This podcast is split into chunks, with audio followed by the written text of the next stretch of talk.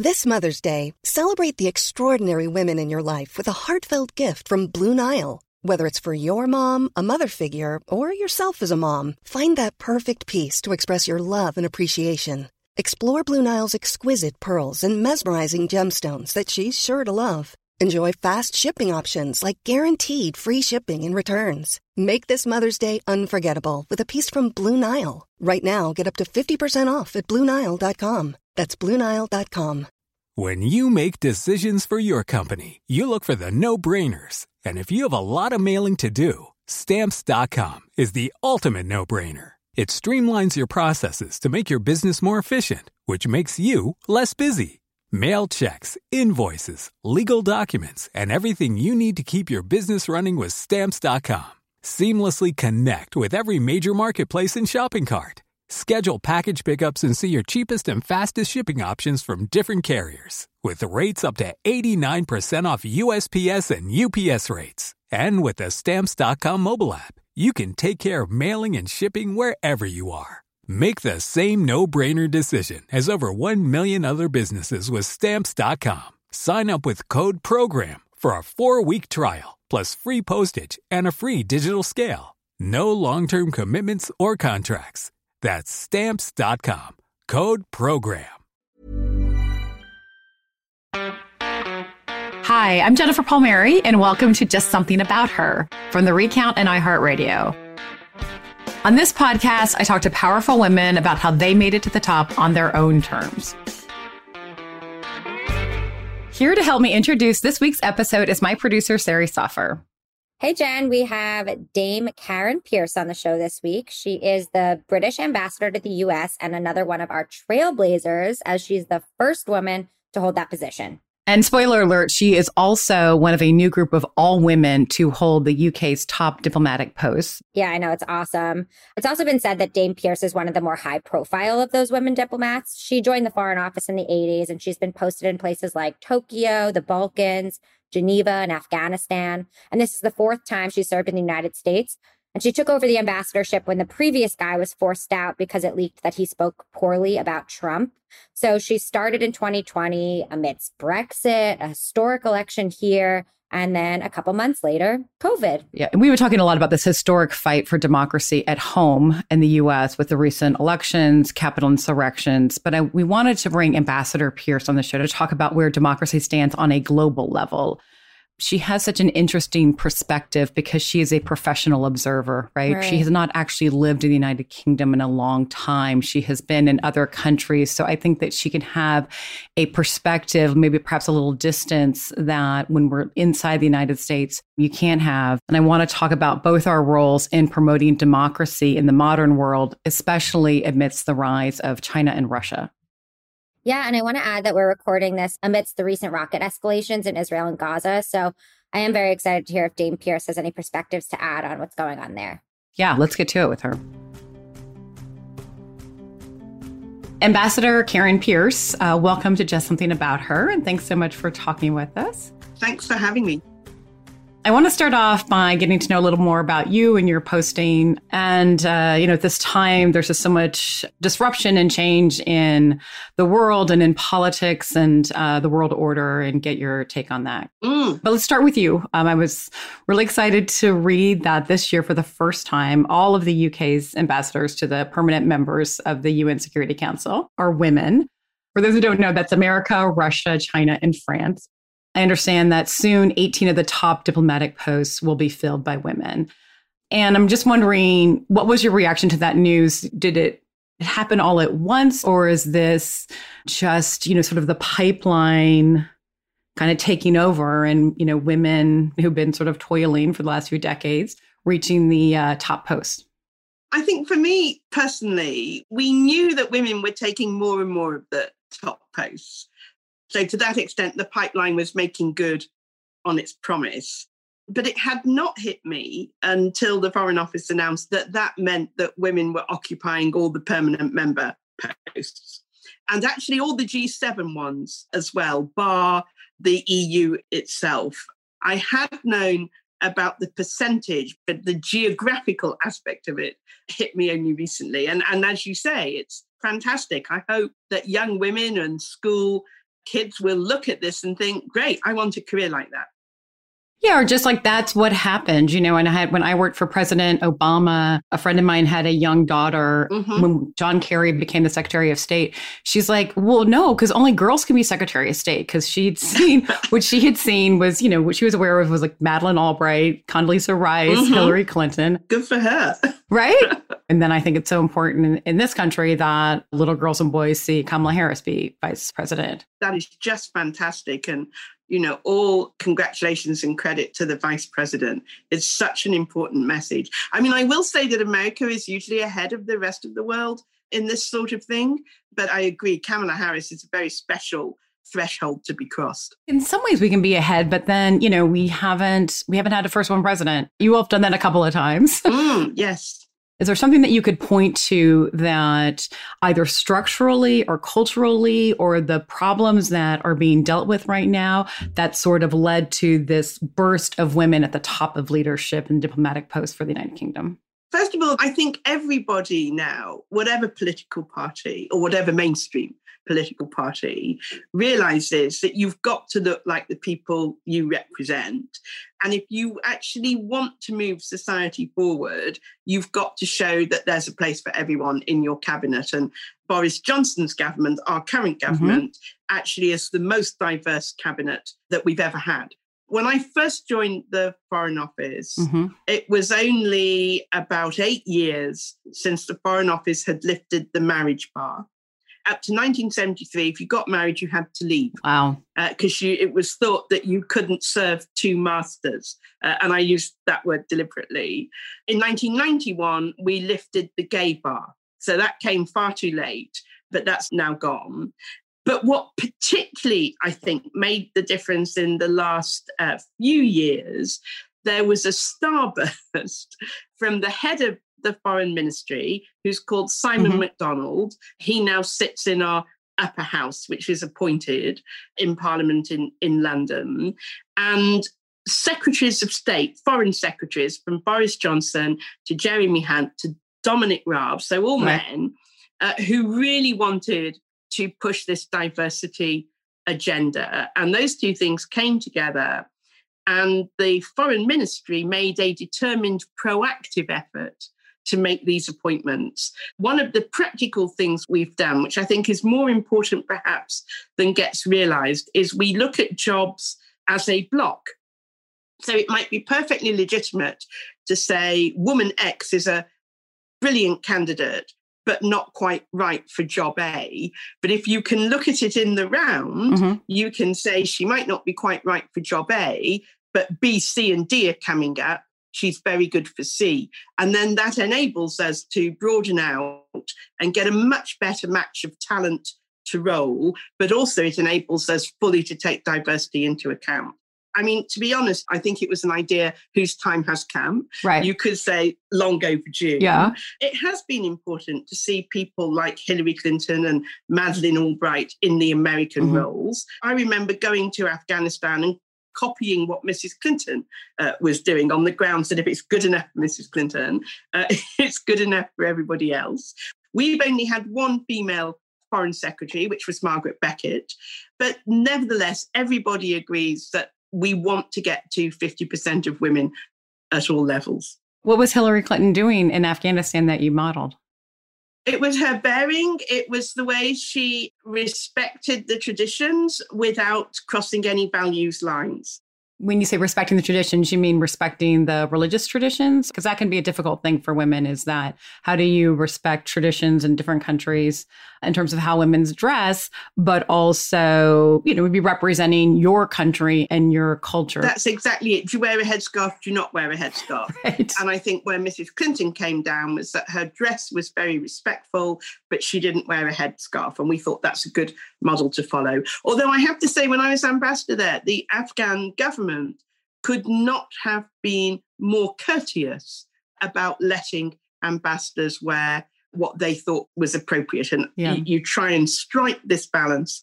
When I went to Iran with the foreign secretary, then Boris Johnson, I managed to get myself on the front pages of Iranian newspapers. In fact, I think I may have achieved all Iranian newspapers because my headscarf fell off as we went in to meet the foreign minister. And I knew the foreign minister. And there was this photograph of him telling me nicely, politely, he was laughing to put my scarf back up. Yeah. And then there was a debate in Iran about whether it was right for him to have done that and whether it was right for me to have let my scarf slide down. And, and it was very interesting. Uh, it was about 50 50 those who said, absolutely right to tell this diplomat how to behave in our country. The other half said, no, you absolutely shouldn't have told her. It, it was a very interesting insight into the debate. And of course, not for me to opine on, but I think they did relax the headscarf law about three weeks after that. I'm not claiming cause and effect. I just think it was an interesting indication of the level of debate in the country. I mean, I recognize that as an important cultural moment. I think some people would say, oh, isn't that silly that they're focused on, you know, she's the ambassador for the United Kingdom.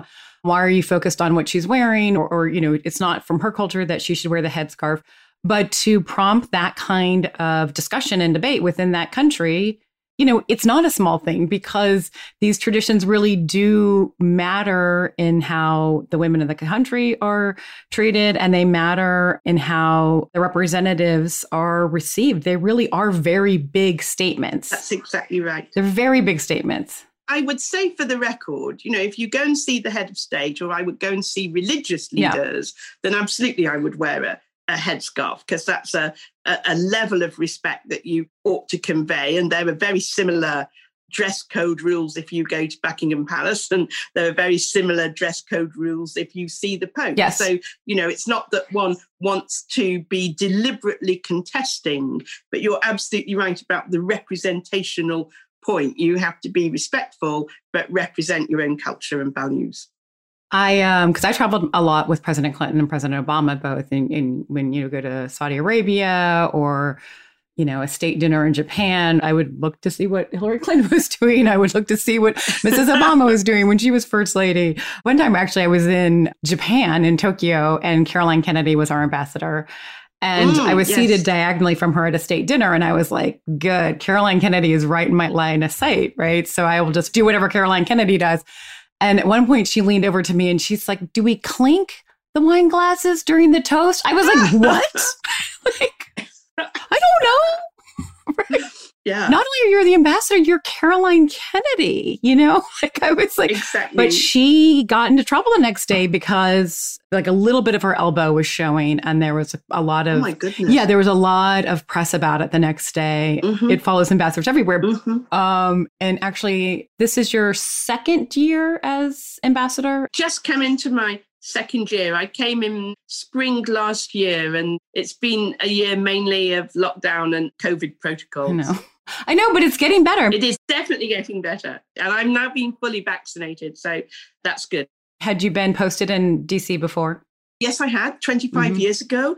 Uh, so I caught the last end mm-hmm. of President George H.W. Bush and then the first three years of President Clinton. I mean, I, I love Washington, D.C. I think it's one of the world's great cities. Not only is it a very beautiful, well laid out city, it exudes democracy, it exudes power. Wherever you turn, people are engaged in politics. It's a very energizing city and it deals with really big issues, not just for the American people, but for the world stage. So I really like being here.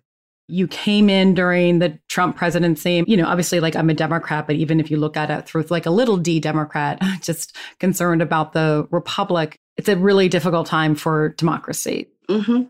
How do you approach this job now when there's, you know, questions about America's standing in the world. I think that's probably true for your country as well. We have to sort of look at every problem, I think, fresh because you can't rely on old models to sort of hold up. And also, when you're having to represent the United Kingdom after Brexit, what are you and your colleagues trying to convey to the world, sort of reassure the world, because, you know, it's just at a fundamental level, we're just sort of going through these revulsions of change everywhere. And I think we want some certainty that the US and the UK, our special relationship, that these two countries in particular are able to continue to lead. How do you look at it from both perspectives? I think that's a great question. I think we'll have to pronounce on Brexit. I think it is too simplistic, to be honest, to see it as part of the populist trend that backs certain politicians, Right. and Trump being one of them. When Britain went into the European Union in the 1970s, there were lots of tensions then. And there has been, at times, a very uneasy balance. Uh, so it- I think it came from a different impulse, but you know, fundamentally, historians will have to look at that. Came from a different, like not nationalistic impulse. Possibly nationalistic, but one that was an undercurrent for very many years. Not Right. necessarily populist. I wouldn't say it was populistic. There's a very strong attachment in the UK to sovereignty. That's a better way of, Okay. of putting it. And that goes back to 1066 and William the Conqueror. you know, Okay. this is where I'm going to Yes, no, that. makes sense. And also, I think World War II, right? I imagine that Exactly. Exactly. that experience of the UK remaining. British history has just reinforced that tendency. But I'll leave it for historians. To the your your main question, if you were interviewing Boris Johnson now, our Prime Minister, he would say it is fantastic that President Biden has made clear America is back leading as a force for good on the world stage. The world is infinitely safer to have America in that position, pushing American values, which are universal values. And the Mhm. role of the UK in this is to support, to help ensure open societies and open markets are the model that comes out successfully and not authoritarian regimes, and to make sure that we problem solve and we burden share alongside America in this enterprise. And he would encourage Americans, he was born in America, he would encourage Americans. I did not know to- that. Yes, yeah. However difficult some of the questions are, and however unfair some of the outcomes, he firmly believes, and I firmly believe, that the world is a safer place for American leadership on the world stage. So we would support that. I think this open societies theme is critically important in a way it hasn't been since the 1930s and 40s and 50s, to be honest. Mhm. Uh, we face a real challenge from authoritarianism, not just because China and Russia see the current situation as a competition to reset the rules of international affairs. Russia, particularly, keeps saying the West is dead. No, we're not. right. And we're not going to cede the 21st century to authoritarianism. But we know we have to make good on what that looks like. And we also know that there are very many, what you might think of as silent majority countries who don't want to take sides, but who do want to participate in the benefits that open markets and free trade bring. And we need to make sure that they can do that. And we also need to make sure that all the big international institutions have a place for these people, many of which were set up after the Second World War with American and UK leadership. Mhm. It's now our task to make sure they work in a more competitive and uncertain age. So that's one strand of it. So those are things like NATO, WTO. Those are the kinds of institutions you talk about. I was thinking particularly the UN, Oh, the international financial institutions, but yes, I would absolutely add the World Trade Organization to that, World Health mm-hmm. Organization. I think NATO is a little bit different because NATO has a, a defined membership because it's Euro Atlantic. And there's a homogeneity there that you wouldn't get in the UN for obvious reasons. But Right. yes, we want to modernize NATO's approach to defense. mhm. And then you asked me about the special relationship between the UK yes. uh, and the US. I would say absolutely. President Biden has used that term when he phoned the prime minister. it's important in your country to hear that, right? Mhm. Because I've worked for two presidents. You know, I have some familiarity with it and, you know, study history, try to be a good citizen that way. But for the American president to use this term, the special relationship, it does sort of lift the UK as the prime ally, the ally among allies. And is that important? And why is that important? I like your phrase ally among allies. The Right. special relationship was coined by Winston Churchill 75 years ago in his famous Missouri speech, Fulton, Missouri, where he coined a, an even more famous phrase, the Iron Curtain, to describe what the Soviet Union was doing post World War II. This was during Harry Truman's presidency, which is why they were in Missouri. That's yeah. exactly right. I think, to be honest, the media care about it rather more than anyone else does. So the media set it up as a kind of totemic sign of where the UK stands in the affections of any Republican or Democrat, any yes. incoming administration. As a country, as a government, we are not so needy that we, um, we have to hear it. But the British press the British press have set it as a test. And my personal view is that it's worth just passing that test straight off and then it's not an issue. But right. I do think it's a very good phrase for what you said, Jennifer, about ally among allies, closest ally among allies. It's a very good way of encapsulating closeness, of being able to fight alongside each other, being able to have these shared endeavors in peacetime as well. Right. So special relationship is a useful phrase, but we're not so needy that we need to hear it all the time. I know all about the press being needy, particularly the British press. But anyway, I want to delve into the relationship between America and our British allies, especially as it relates to what we represent on the world stage amidst this new clash of powers with China and Russia. But first, we have to take a quick break to pay some bills. We'll be right back with the British ambassador to the U.S., Dame Karen Pierce.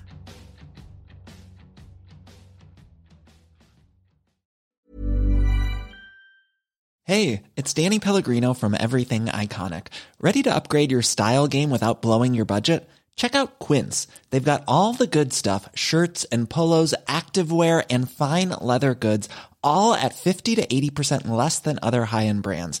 And the best part? They're all about safe, ethical, and responsible manufacturing. Get that luxury vibe without the luxury price tag. Hit up quince.com slash upgrade for free shipping and 365 day returns on your next order. That's quince.com slash upgrade.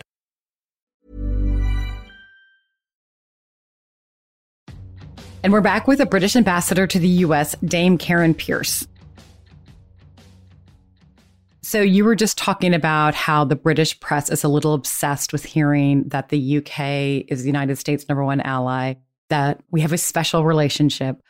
But I think it's a two way street. We in America just might be a little less attuned to it, which is something I've experienced working for presidents. But eventually you learn there's a time when the chips are really down. And like that is when With that. You know, all of a sudden you're like, oh, right. We really need to have each other's backs, whether it's the UN Security Council or it's an issue involving NATO or, you know, disinformation campaigns coming from Russia and, and mm-hmm. China. Mm-hmm. But, you know, it's interesting when you talked about that Russia wants to say that the, did you say that the West is dead? Is that? Yes, they frequently say that. End of right. the West. The end of the West. favorite phrase. Yeah. Right. And I know that the Biden administration is very concerned that, you know, China holds that view as well. Exactly when President Biden gave his sort of State of the Union like speech in front of Congress, he made democracy itself a mm-hmm, focal point. I think mm-hmm, partly mm-hmm. to say, you know, if democracy is working, that means we're building bridges. If democracy is working,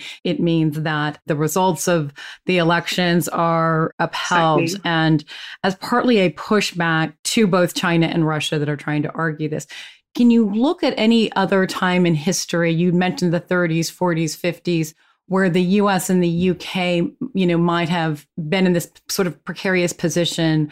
A friend of mine just wrote a book about the space race, and that was a time where America had to prove that a democratic government can do complicated, hard things, even with all of the messiness that comes with democracy. You know, because the Soviet Union at the time had been the first in space with Sputnik with their satellite. Do you feel like we're at a similar time now where China builds a lot of infrastructure, a lot of green infrastructure because they just decide they're going to do it and they do it? Are we at a similar kind of dangerous position now that we have to prove democracy can work? And is there some other time that you look back on, you say, you know, we were in sort of a similar time period in the 50s or whatever that kind of helps guide your thinking? Because you have to look at the world now and say, I want to learn from experience, but I also want to be very open to the fact that some of the stuff that we're going through, we've never seen before. And how do you approach all that? I think that's actually right. Some of the things we're going through, we haven't seen before because we haven't had the rise of China before. And precisely because of the brand of communism that China has and the size of her population and her approach right. to world affairs and her recent history, this is something new.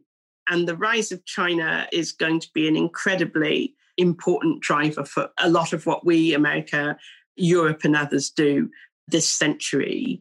But we have mm-hmm. faced crises in democracy before. And I would actually go back to the 1930s and the sorts of things FDR was saying about freedom and what it meant to be a democratic country as opposed to what was going on with the Nazis at the time. And I think that's a, also a very important precursor. And if you look at 1941, so this year is also the 80th anniversary of something called the Atlantic Charter, which Franklin Delano Roosevelt and Winston Churchill signed on board a British warship called the Prince of Wales. And it's about democracy and it's about the duty that governments owe their citizens. And then it's about what governments can do who are democratic on the world stage to help the world's citizens. And it's a very good seminal document, and it eventually gave rise to the Charter of the United Nations and then to NATO. So at the time, it was absolutely groundbreaking. And I think we may well be in an era where another document like that would have a place in the modern world to set out why democracy matters, what its benefits are, why any country will prosper and thrive more if it's democratic, and what that means for citizens and their equal access to services and their equal access to freedoms. You know, I quite hanker in my own mind after a, an updating of the four freedoms, or, you know, can we somehow monitor mm. how the four freedoms are doing in all these international institutions? So I do think that intellectual framing is very important to give countries something to rally to. And I know President Biden wants to have this summit for democracy later this year. And I think that will be an important moment.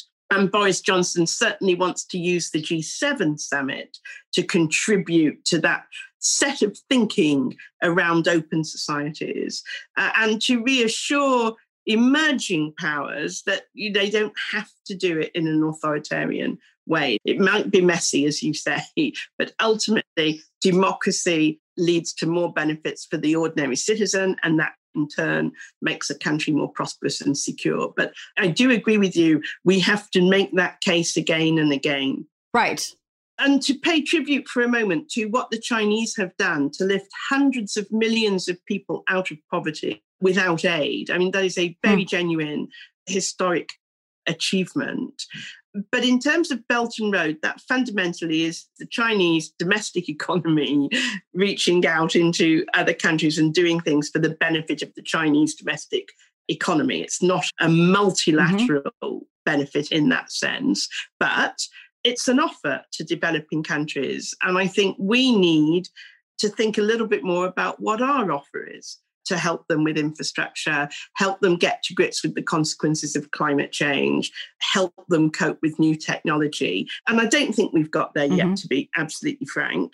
Yep. And we collectively, the G7, the D10, whichever grouping you want to pick of democracies, mm-hmm. we haven't yet got a compelling offer to make to developing countries. So Boris Johnson has invited to the G7 summit in June India, Australia, South Korea, uh, South Africa, because they're democracies, but they have a technological edge. And we want to see if we can start to answer some of these questions. So it seems like that there is a global effort, US, UK, to try to harness the other, you know, I think maybe you referred to them earlier as the silent majority, these countries that don't want to get involved necessarily in a fight between us two and Russia and China, but also understand that the democratic powers leading is ultimately probably best for stability in the world. Mm-hmm. Both the technical work that has to happen mm-hmm. and the embracing of these big, broader principles. That's a very good way of putting it.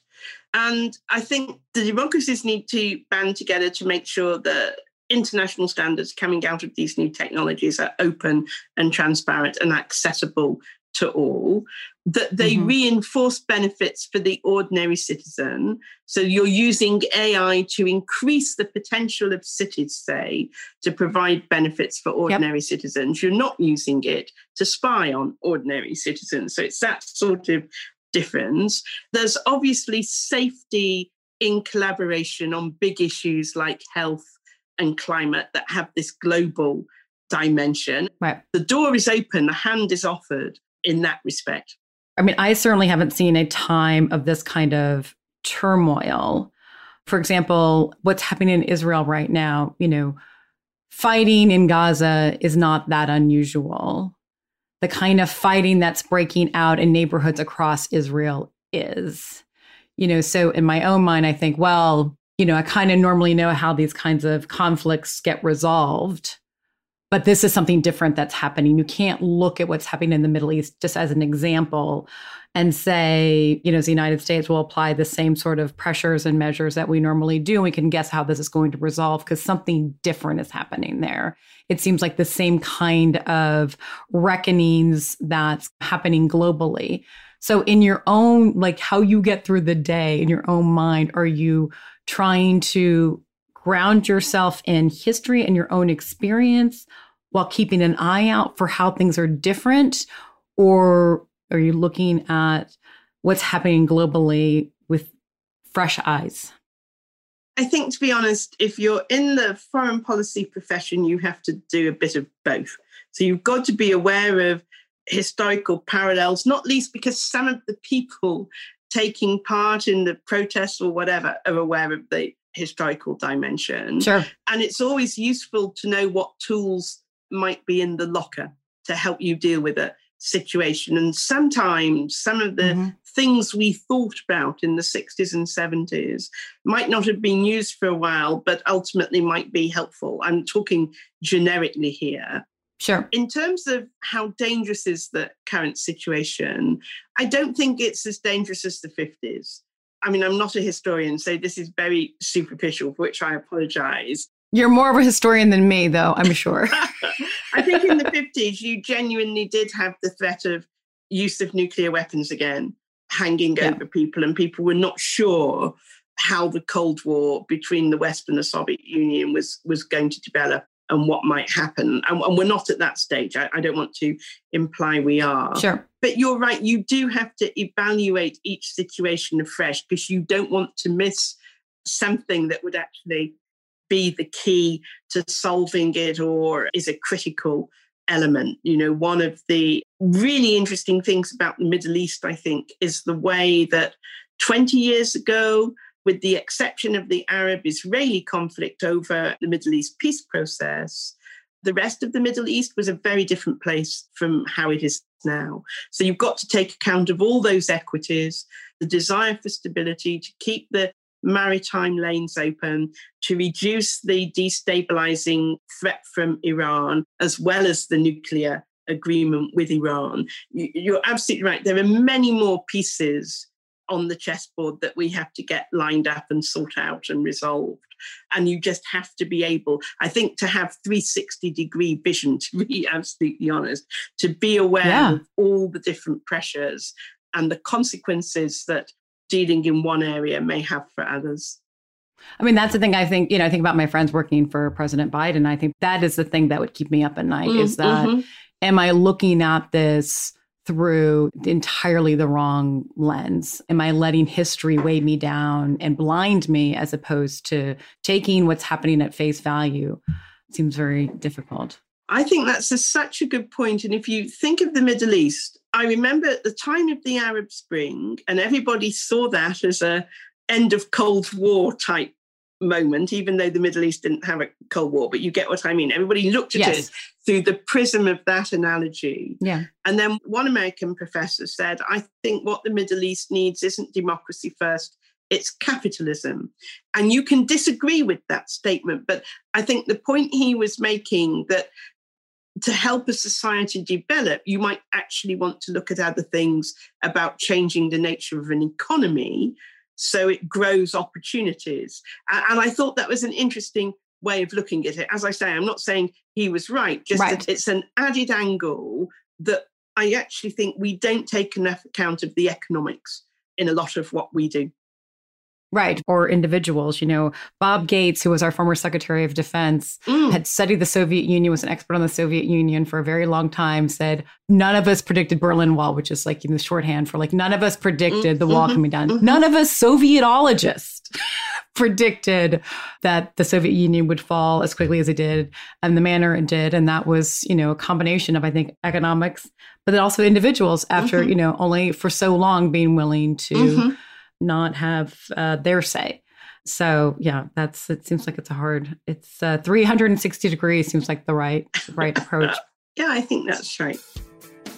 All right, that's a great time to take a break. But before you go, I have to ask you a little bit about fashion because for those who don't know, you have an extremely bold and colorful style, and I know there's a reason for that. That's after the break with Ambassador Karen Pierce on Just Something About Her.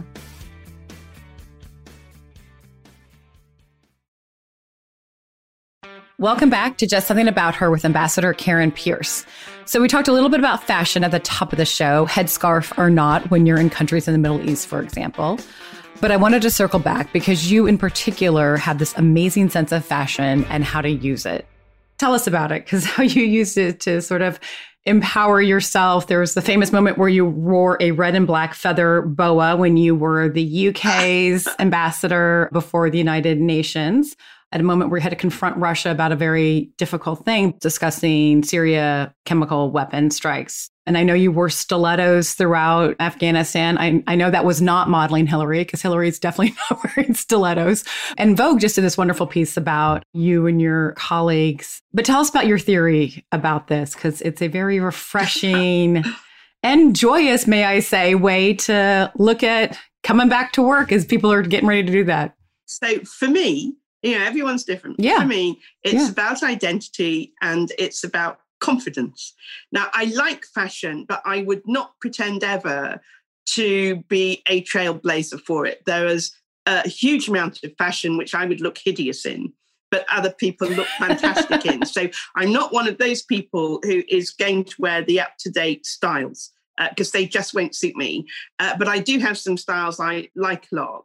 And I, I've always liked good suits, not quite sure why, probably a school uniform fetish when I was younger, Yeah. but I've always liked a good, well cut suit. And it has always given me confidence and allowed me to step into the role of being the British representative, even when I was younger.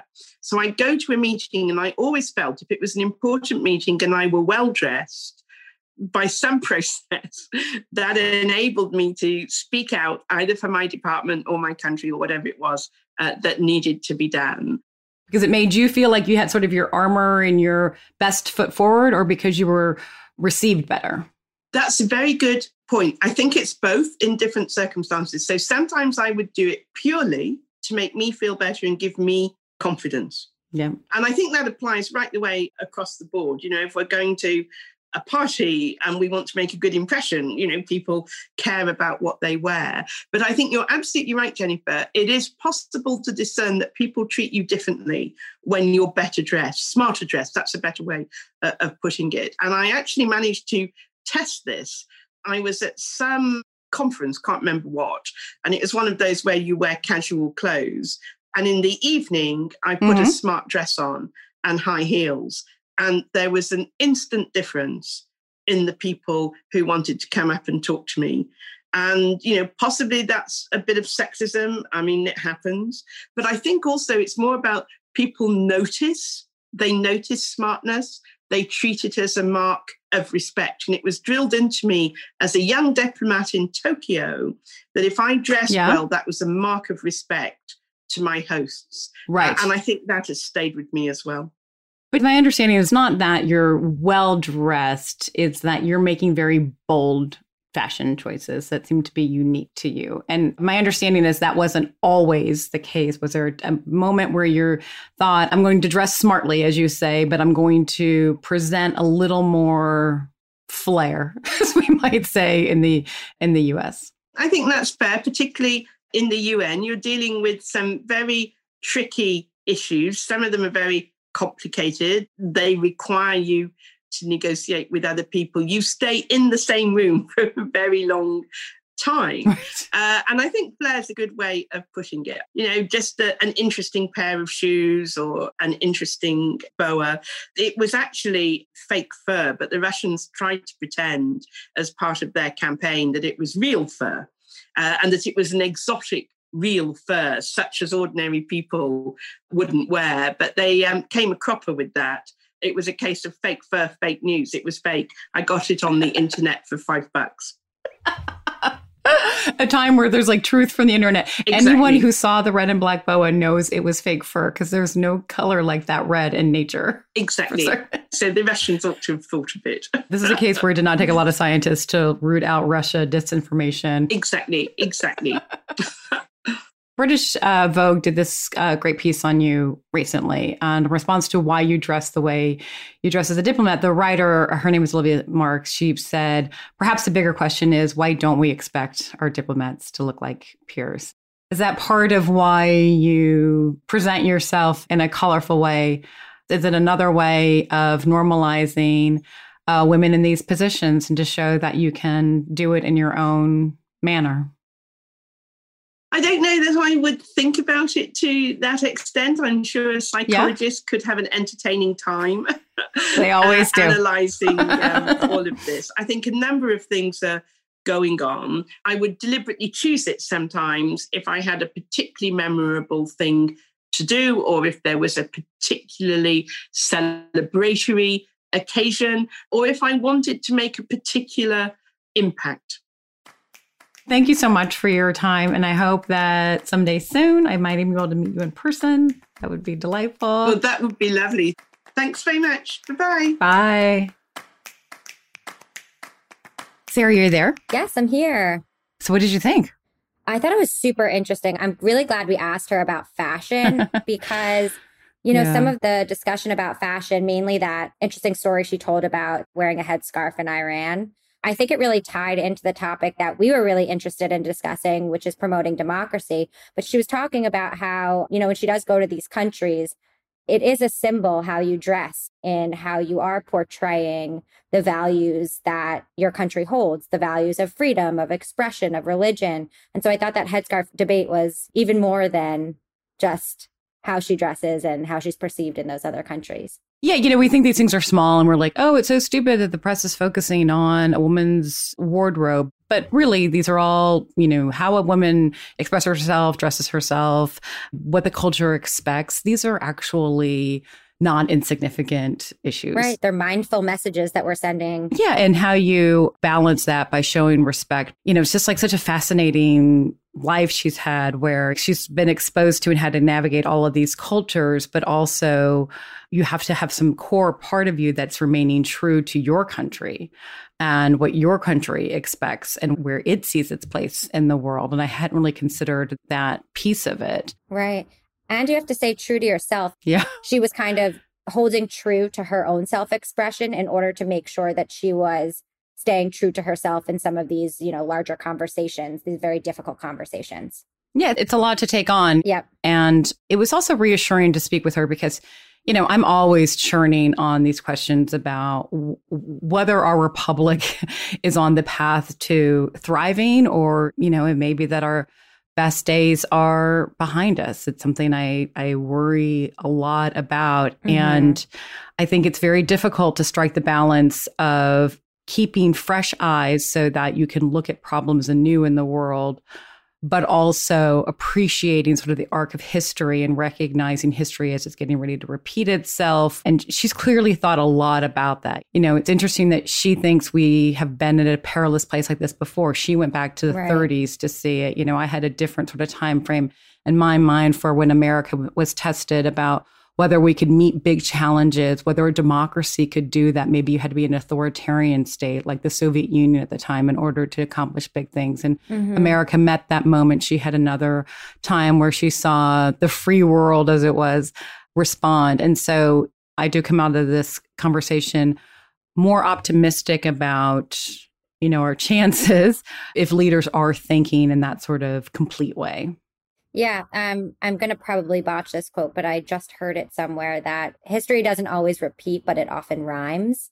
something Yeah. like that. So there are things that you can take from the past that are useful in the future, but it might not be exactly the same. And then also, I just thought it was really interesting that she did compare it to the 30s and suggested that we might need a document, a declaration of some sort about why democracy is necessary in this modern world. And sometimes just stating something like that, you know, reminding the citizens of the world why democracy is important could be an effective tool to use right now as these institutions are being questioned. Yeah, as it turns out, words matter, particularly when you put them on a piece of paper. Yep, exactly. you know, because I think we can look at the problems the United States is facing, everything from crumbling bridges and roads to a racial reckoning and get overwhelmed. But in some ways, all of these things are reflective of a democracy that's not quite working as well as Right. it should. And if you commit to that, yeah. that kind of leadership could be really valuable right now. Yeah, it can remind all of us why democracy is important and the ways in which we have not held true to those democratic values. And then remind the world why we keep working at it. You know, I thought it was really interesting that she was saying that China, you know, in its infrastructure projects, in its Belt and Road Initiative, is offering something to the developing world. And we need to figure out what we have to offer as democratic countries to those developing countries, those like silent majority countries, as she called them, that want democratic institutions, but also want economic success. we keep coming to the same big place. Very perilous moment, very high stakes. You hope that the right people are leading, but you also realize how each of us engages in the democracy Mhm. matters so much too. Yeah, made me think a lot. and if she's thinking that way, the Biden administration is thinking that way, that Mhm. doesn't happen in a vacuum, right? It's happening in other parts of the world. yeah. So that makes me hopeful, but like ever vigilant, ever vigilant. This is Just Something About Her, a podcast from The Recount and iHeartRadio. Thank you to Ambassador Karen Pierce for being on the show. If you like this episode, please subscribe to the podcast and leave a rating in the Apple Podcast app. I'm your host, Jennifer Palmieri. D. Scott Carroll engineered this podcast. Jessica Williams handles research. Stephanie Stender is our post producer. Sari Soffer is our producer. And Christian Castor Russell is our executive producer.